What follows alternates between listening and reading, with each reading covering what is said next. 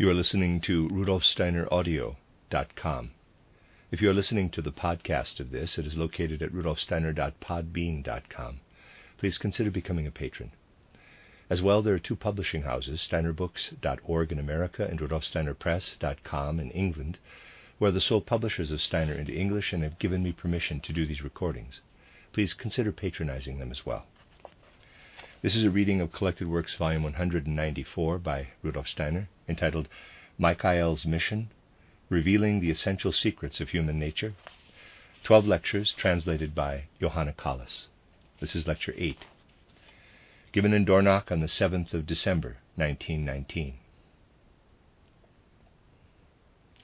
What it has been my duty to tell you over these weeks culminates in the fact that we are about to experience how the spiritual world is beginning to enter into our present world, chiefly as a result of what first began in the middle of the 15th century. Everything changed round about the middle of the 15th century in what we know as the fit civilized world. What human beings were taking into their consciousness prior to the middle of that century was primarily connected with the internal part of the human organization. In whatever ancient writings we may still have, I mentioned them yesterday, you will find that expressions are used which very much resemble those used by today's chemists or physicists and so on. And yet, today's chemists and physicists will be quite unable to understand what is written in those books for the simple reason that they believe the books refer to external processes. But it is internal processes, not external processes, which are described there. Processes which take place within the human physical or etheric body. Since the time of Galileo and Giordano Bruno, people have begun to turn their attention more closely to the external world, so that now we have reached the stage of having an understanding of nature which influences all our thinking, and especially popular thinking and feeling. Our understanding of nature now speaks of many things in the mineral, plant, and animal kingdoms which are unable to provide any elucidation about the human being, or even about his physical bodily aspect. So the time has now come for us to ask ourselves how do I myself, as a human being, relate to the external kingdoms of nature, to that which surrounds me in the animal, plant, and mineral kingdom, in the external human kingdom, and also in the kingdom of air and water, of fire and clouds, of sun, moon, and stars? How, as a human being, do I relate to all this? We shall be unable to find an exhaustive answer to this question without repeating our examination of the human being thus far. So let us begin with the human being of the senses and the understanding. Regarding our eyes, our ears, and our other sense organs, we can say that although they are connected with the other parts of our body, they are, chiefly, organs of the head, and they perceive the external world. And we then work on what we perceive of this external world through those ideas and concepts which are the tools of our brain. We retain within us, since this is necessary for our internal integrity as human beings, whatever we have experienced through our senses and whatever we have thought about with our understanding and our memory. Whatever we have absorbed concerning the external world, whatever takes place within us as a part of the external world, absorbed through our senses, whatever we understand through our intelligence about all that we have absorbed, this is what we retain as ideas in our memory. So, with regard to everything just mentioned, what are we as human beings when we encounter the world? Let us take as our starting point the phenomenon of our sense perceptions. I have already mentioned this phenomenon during these lectures. Imagine you look at a flame with your eyes. Then you close your eyes and you have an after image of the flame. This after image of the flame, which is within your eyes, gradually disappears. Goethe, who always spoke pictorially about such things, said the impression of the after image fades away. Then the original constitution of the eye and the nerves connected with it is reinstated after having been changed by the impression the light made on it.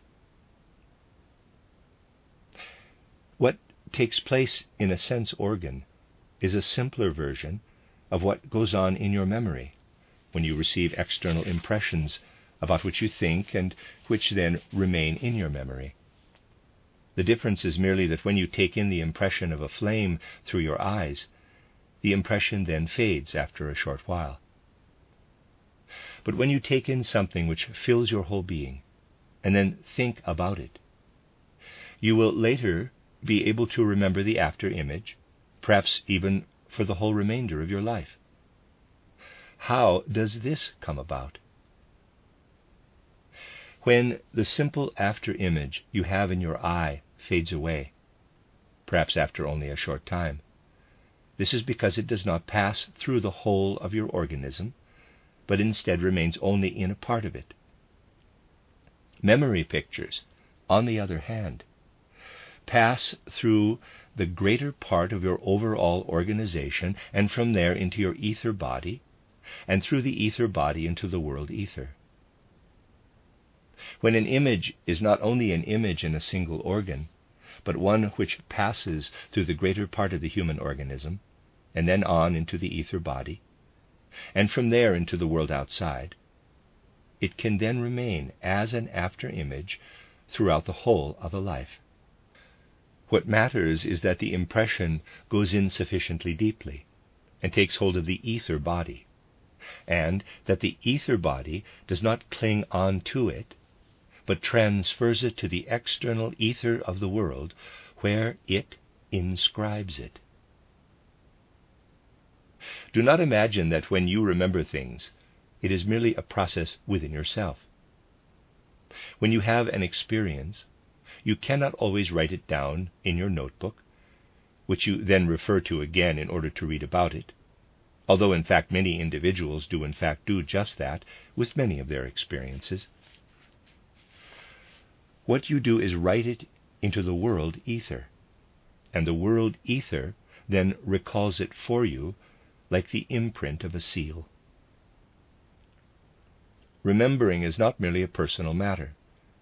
Remembering is an engagement with the universe.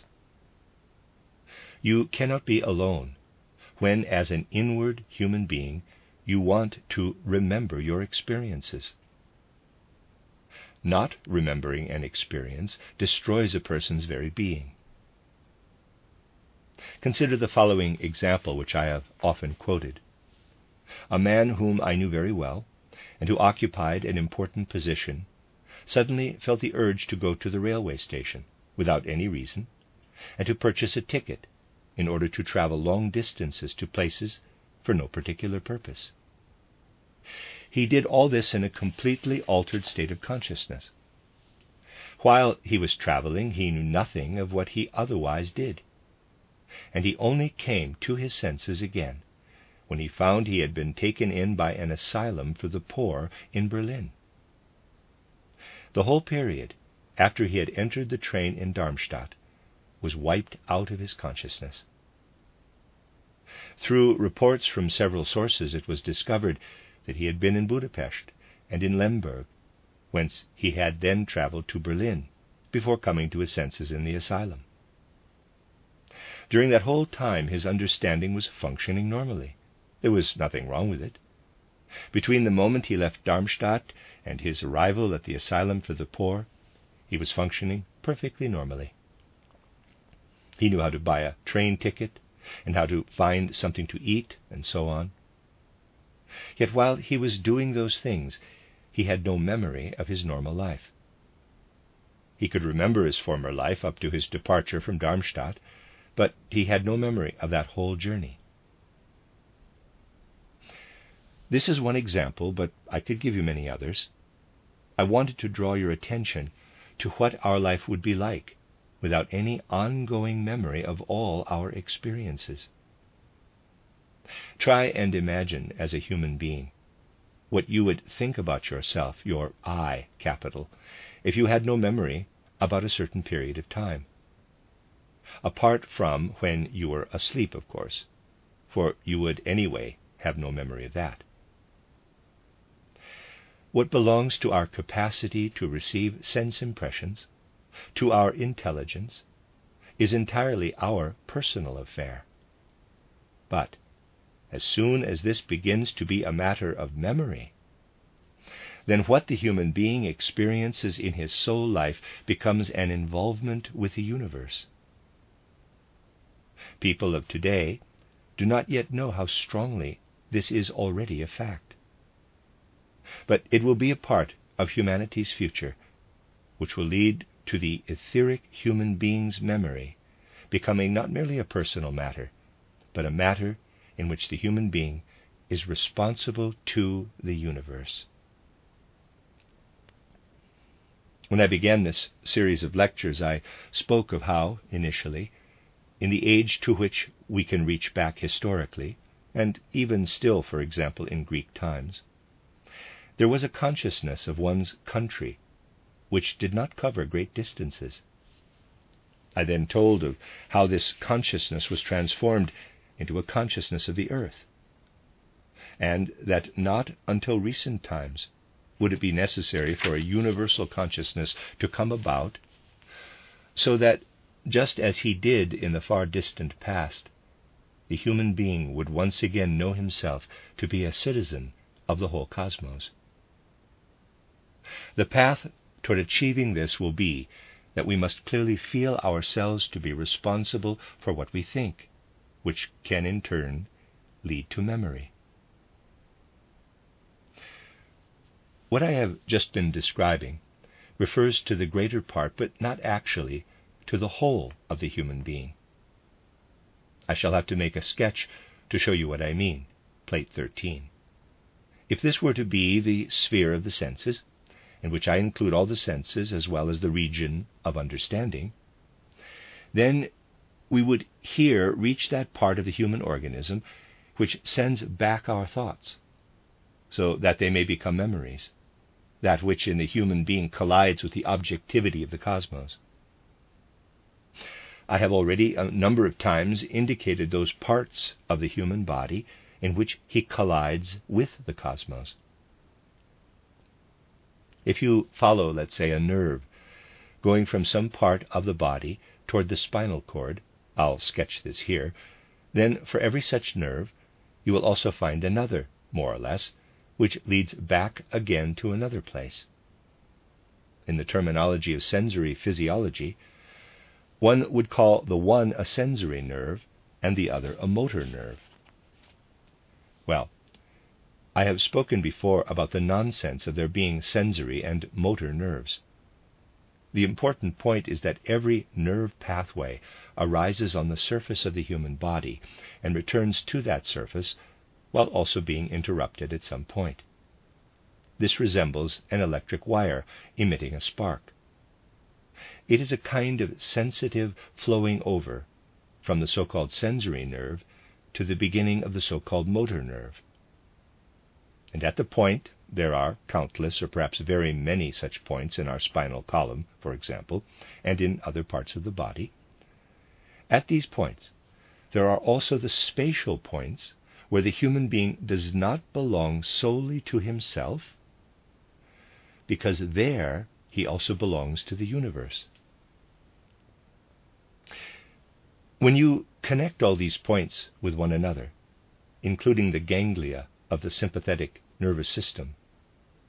Then you will come to this boundary, to this boundary which is also the physiological boundary of the body. You could say that this is a way of observing the human being in two halves. This is rather more than a half, but let's say we are dividing him in half. So we are looking upon him as though he were a great sense organ.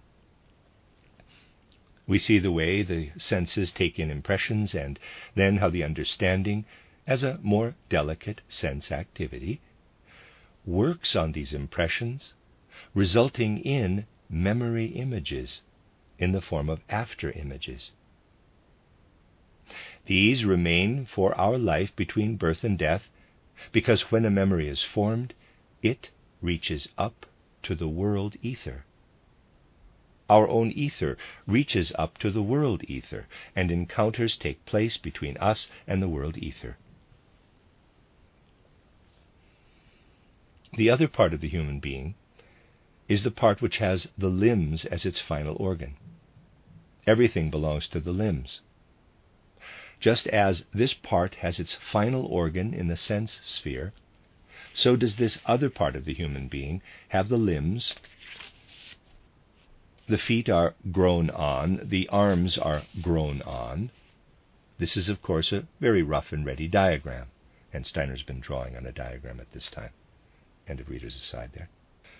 Whatever has the character of the will would have to be drawn going inward, just as what belongs to the senses, to the intelligence, is attached to the other part of the human being. This will element is the other pole of the human being. Between the two lies the border, the inner border, which arises when you join up all the nerve endings and all the ganglia. This borderline is like a sieve.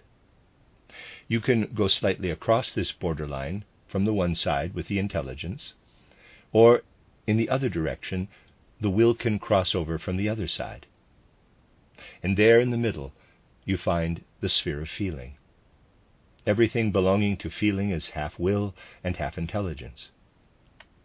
Will presses up from below, intelligence presses down from above. The result is feeling. Feeling always consists, on the one hand, as in a dream, of intelligence, and on the other hand, as in sleep, of will. We have now, as it were, dissected the human being from the point of view of spiritual science on the one hand into the pole of intelligence, and on the other into the pole of the will. We have seen that the physical organs, in an upward direction, are an expression of the pole of intelligence. So, having become familiar with the two poles, with the two aspects of the human being, we can ask ourselves is there something in the outside world which corresponds with what is present within the human being? There is, in reality, nothing corresponding with it. In the outer world, there are the mineral, plant, and animal kingdoms. But in what is within the human being, also physically, there is nothing which properly corresponds with those kingdoms you are now likely to object strongly, to express an objection, which of course seems to be perfectly obvious. You will want to point out that of course we consist of the same substances as are present in the world outside us. We eat these substances and thus unite ourselves with them. The mineral kingdom is present in the salt and other substances we add to our food and we also eat the plants, and meat eaters unite with the substances which are in the animals, and so on.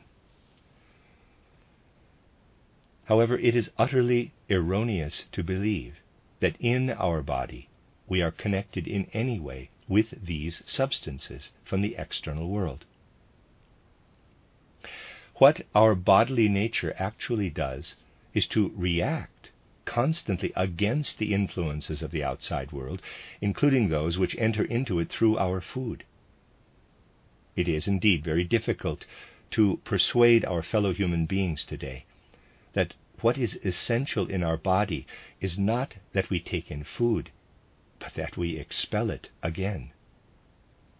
Some substances are expelled rapidly, and others only after the course of seven or eight years. Whatever you may eat today, nothing of it will still be within you in eight years' time. Everything is continually exchanged for something else.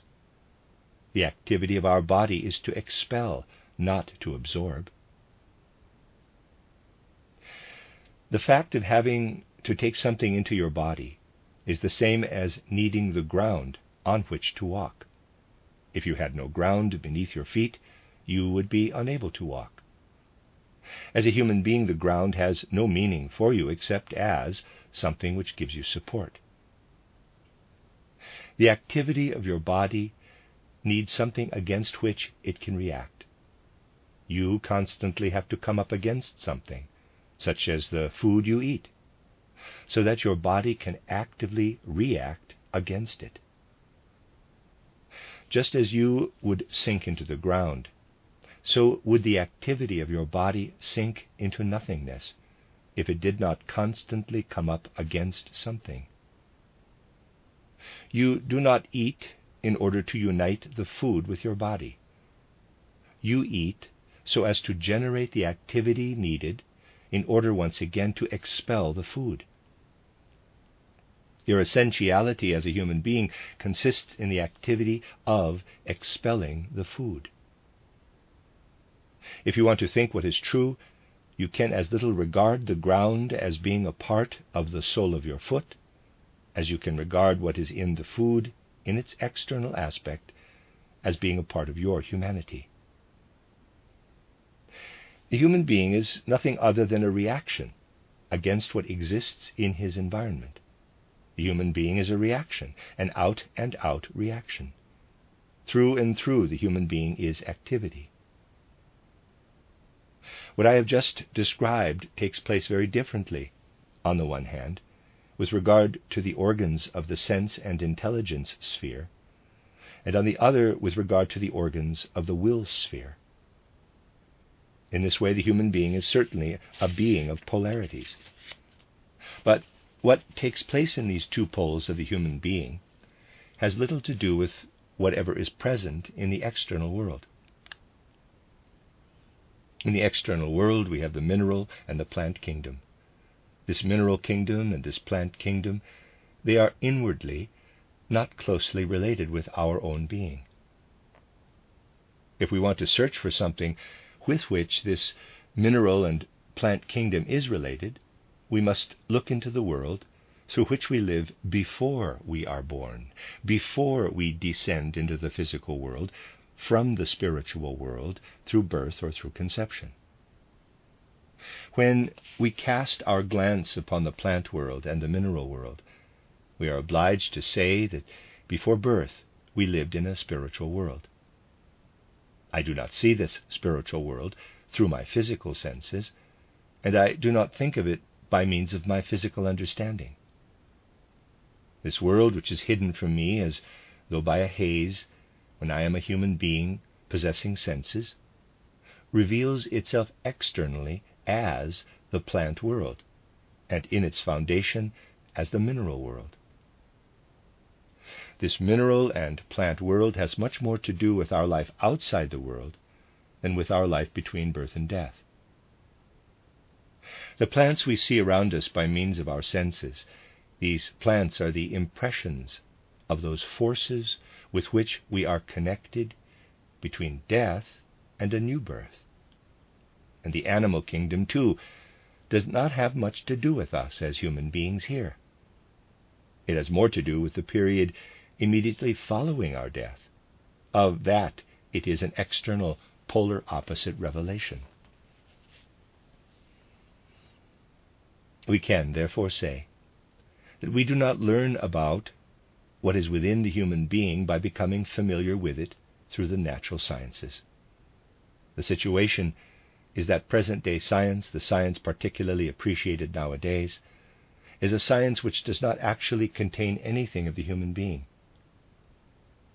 You can know absolutely everything revealed today by the scientific method and yet learn nothing about the human being, since the human being cannot be found within natural scientific knowledge. Over the past 400 years, all our popular ideas have arisen out of a popularizing of the natural scientific method. Even the peasant cultivating his land now thinks scientifically, though he may still describe it in his own words. Even Catholicism thinks scientifically in its dogmatic materialism. Natural scientific thinking dominates absolutely everything.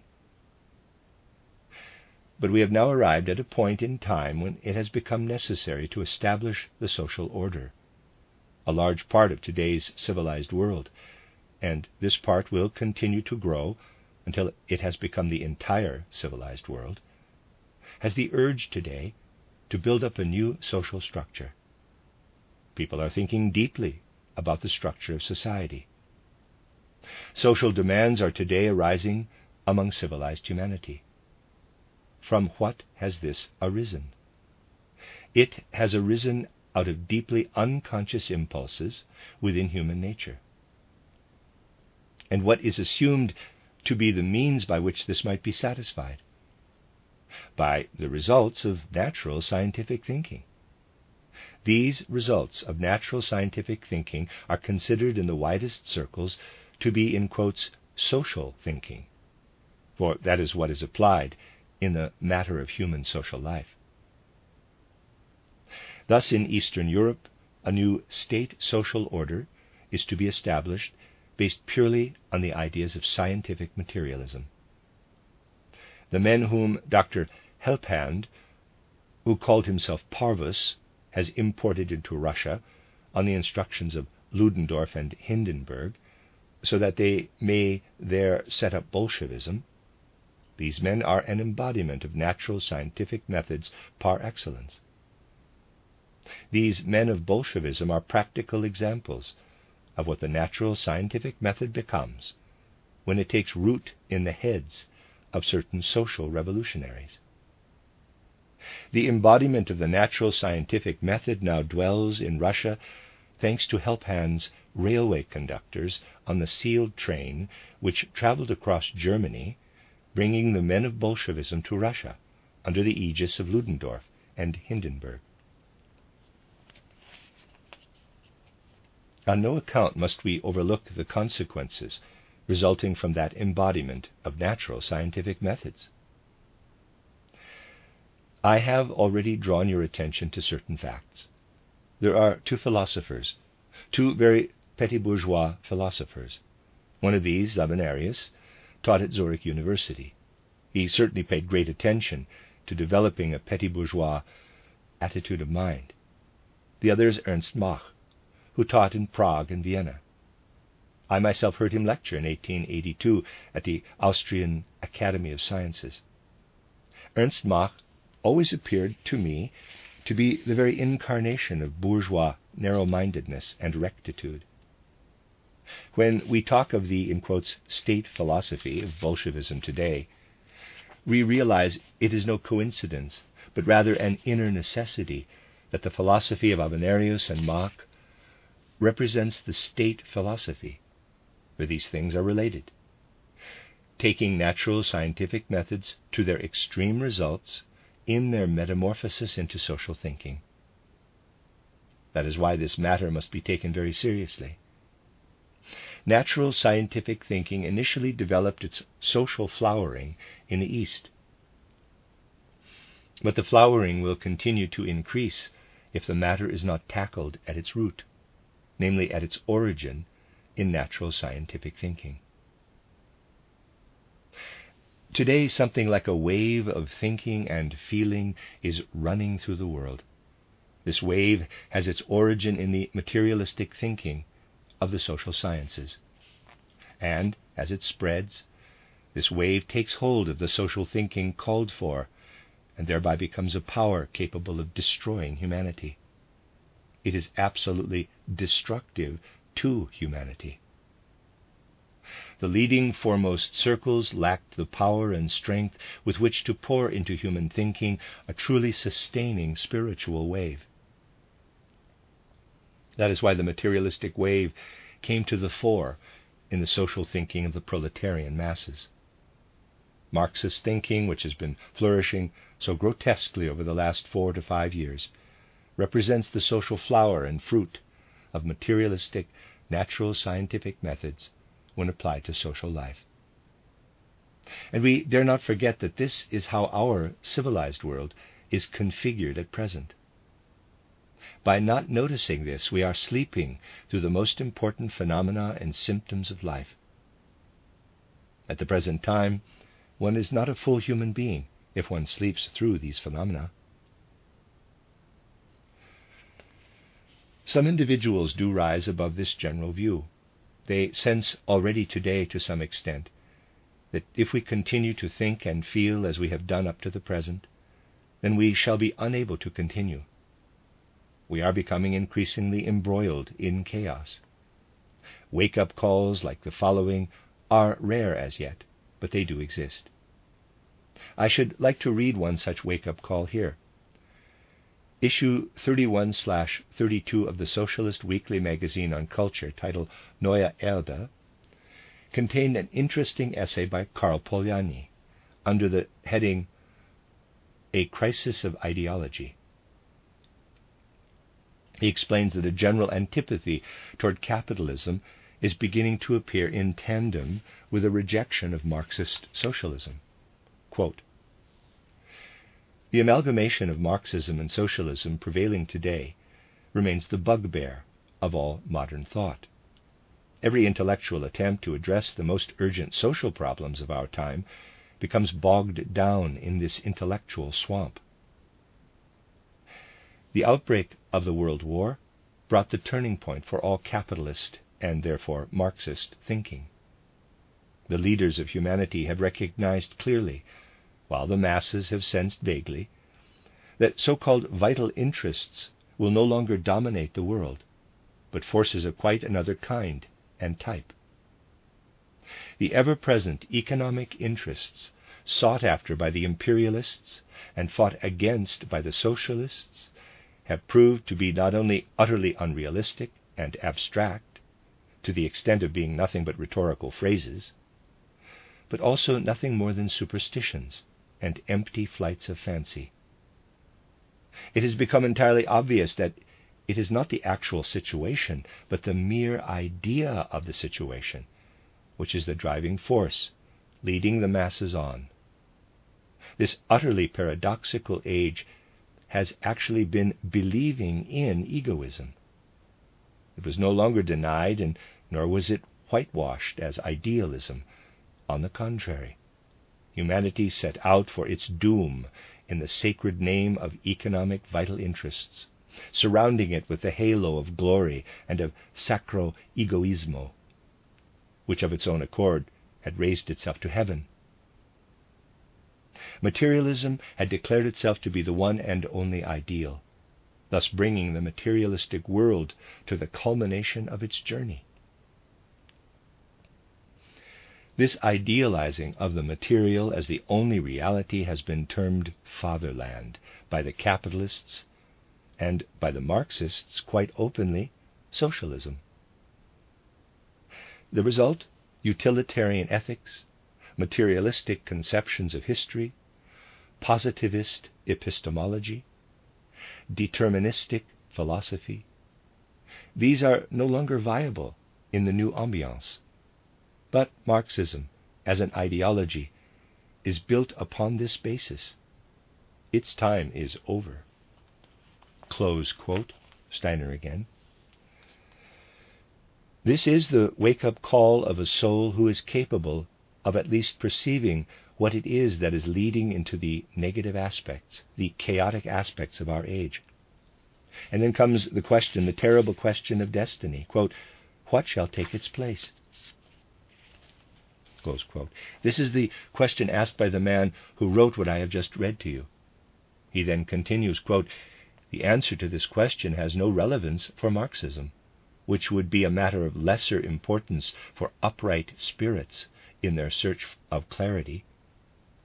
If the sun were to be extinguished, one would have to find one's way about in darkness rather than set up a will o' the wisp to replace it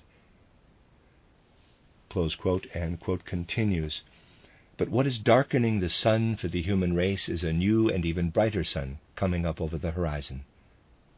Having freed ourselves from the nightmare of an evolutionary theory which would have condemned us without peace and without a home, to a meaningless existence on a treadmill of eternal collaboration, having awoken from the hallucination of a false view of history, having escaped the clutches of a fixed idea of a ridiculous determinism, which represented the freedom of our will as a game of chance played by forces at work behind the scenes, having at last, in place of a belief in dead mass, being reborn into our own self, we shall find within ourselves the strength and calling to make real for humankind the demands of socialism for justice, for freedom, and for love.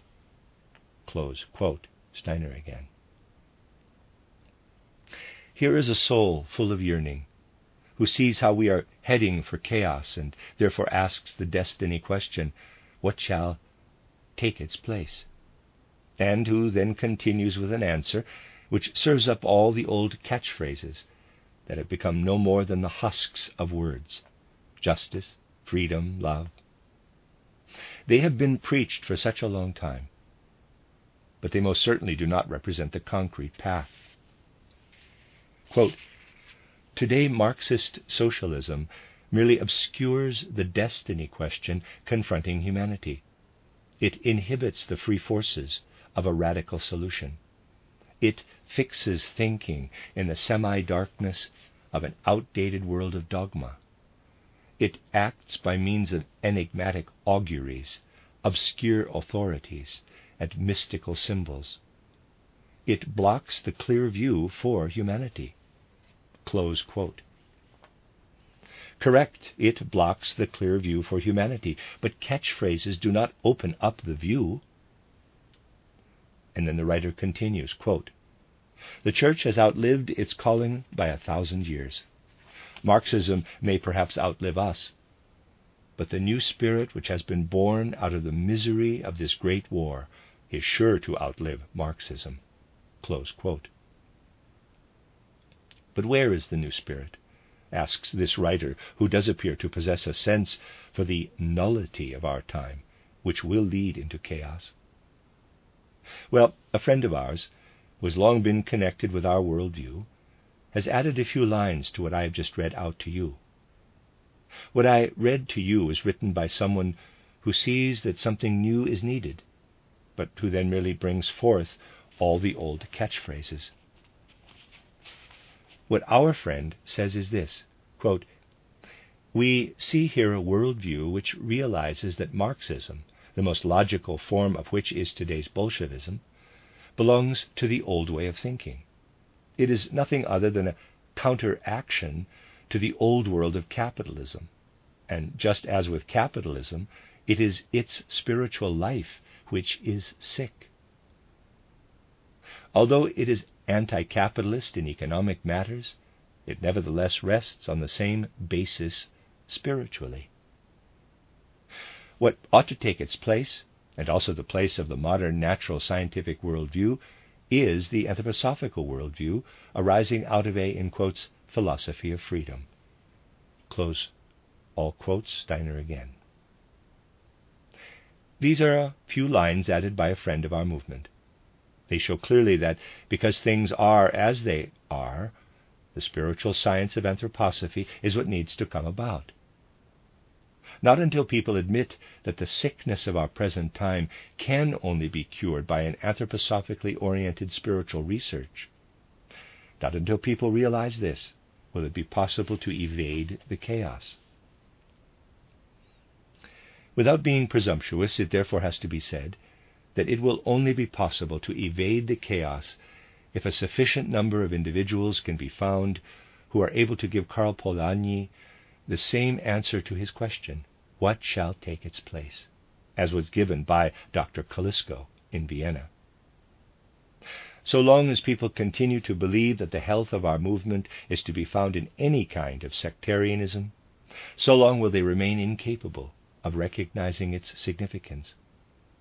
Its significance will only be recognized once people realize that it is a matter of worldwide importance. Only those who not only recognize the significance of this worldview, but also make of it the inmost impulse of their will, can become its true bearers.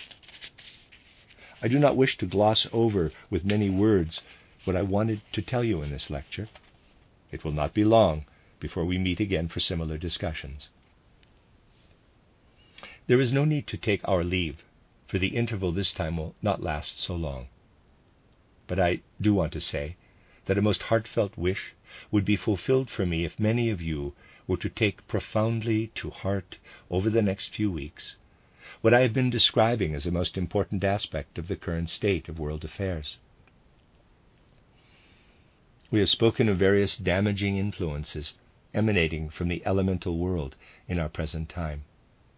You know that an old and true perception, if one comprehends it rightly, describes the end of the worldly year, as Christmas approaches, as a time during which the most spiritual influence possible within the earthly sphere of human beings is at its most intensive. Let us, perhaps, especially in this season, which has for centuries been so important and essential for human beings, although at present it has come to mean little more than giving appropriate gifts. Let us, during this period, in accordance with an old custom of the soul, endeavor to seek refuge with those ancient spiritual powers who continue to influence our human destiny. By allowing their whole earnestness to work upon our soul in the way it stands in its relationship between the spiritual world and the human world. This is all I intended to say to you today. The date of my next lecture here will be announced in due course, and that is the end of Lecture 8. However, there was a section, an introduction, that was not included, and I'm going to put it as an appendix.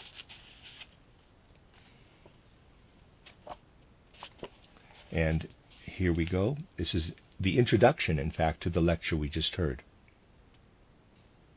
My dear friends, once again I am obliged to begin by bothering you with a brief explanation. Since this is my last talk before we depart, our absence will no doubt be shorter this time. I really must give you this, for me rather unpalatable information. It is about another in the series of numerous attacks we have been experiencing and differs somewhat from the others already mentioned in that it is considerably more vicious than others have been. A journal is published not far from here, Swiss Belgique Outremer. Uh, readers aside, apologize for my pronunciation. End of readers aside. In the current issue, there is an article on title Towards Social Renewal, beginning with the following words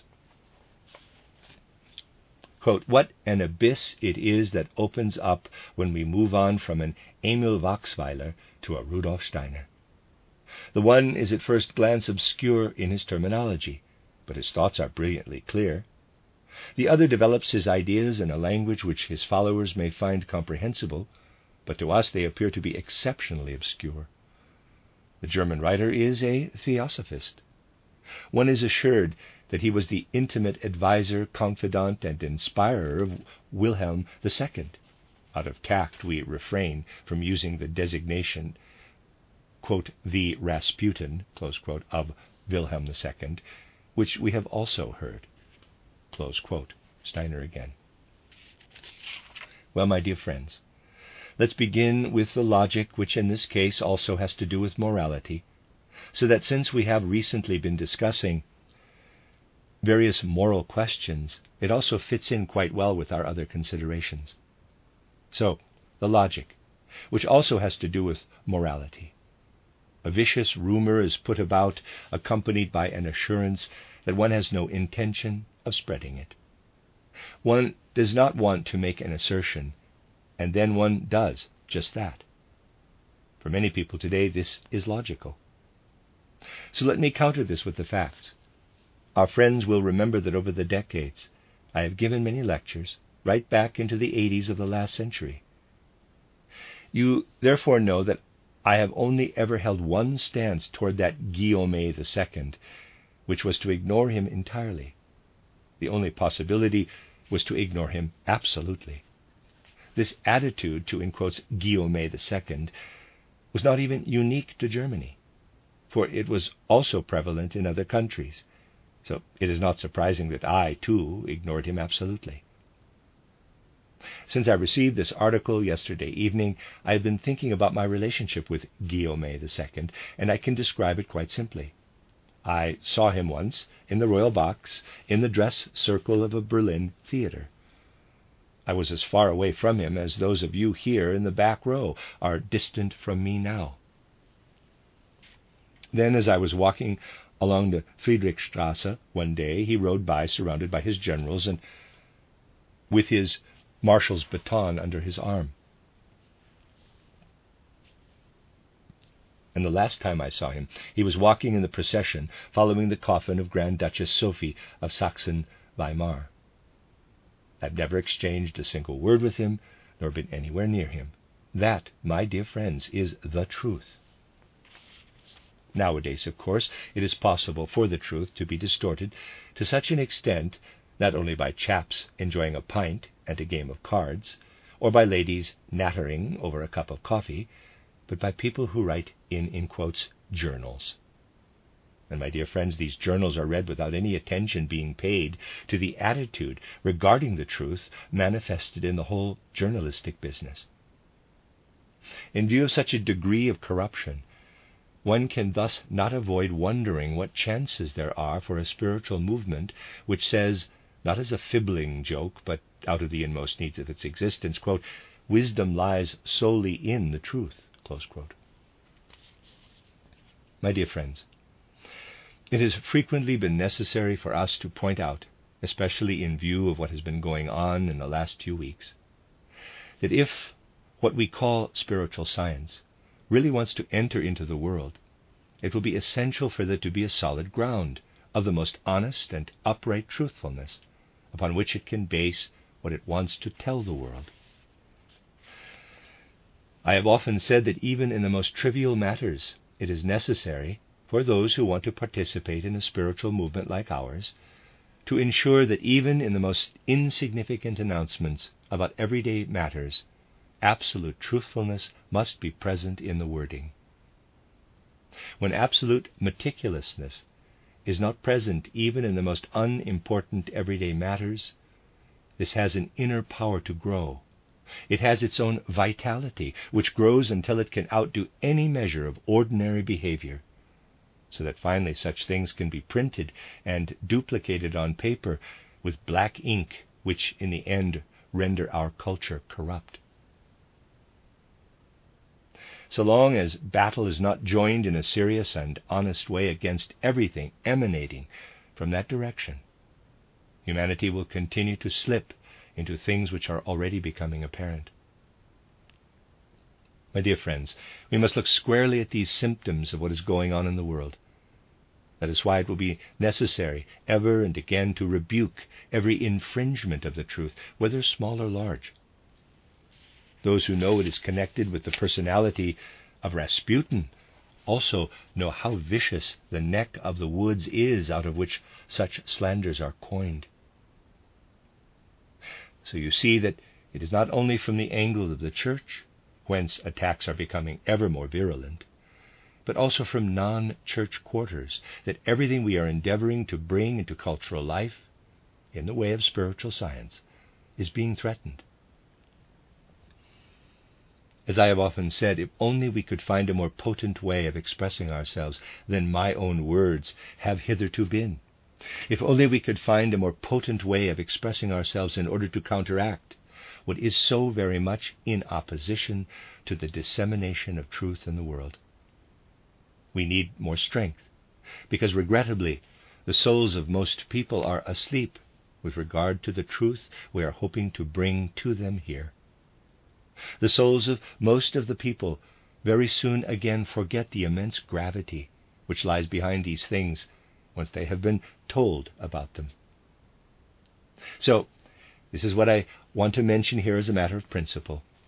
Please, my dear friends, try to use the few weeks in which I shall probably not be lecturing here to meditate earnestly about the sense of truth and a truthful attitude of mind, about the power of a sense for the truth, and about the immense corruption emanating from the sense for untruth, which is so intensively pervading the world.